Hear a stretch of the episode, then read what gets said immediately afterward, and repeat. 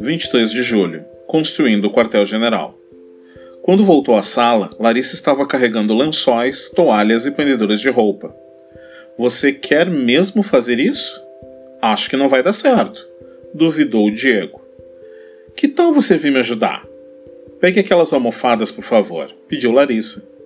Não demorou para uma grande tenda de lençóis e toalhas se estender sobre o sofá e uma porta de almofadas passar a proteger a entrada do quartel-general de Diego e Larissa. As horas passaram bem depressa e ao fim do dia, o garotinho acabou confessando.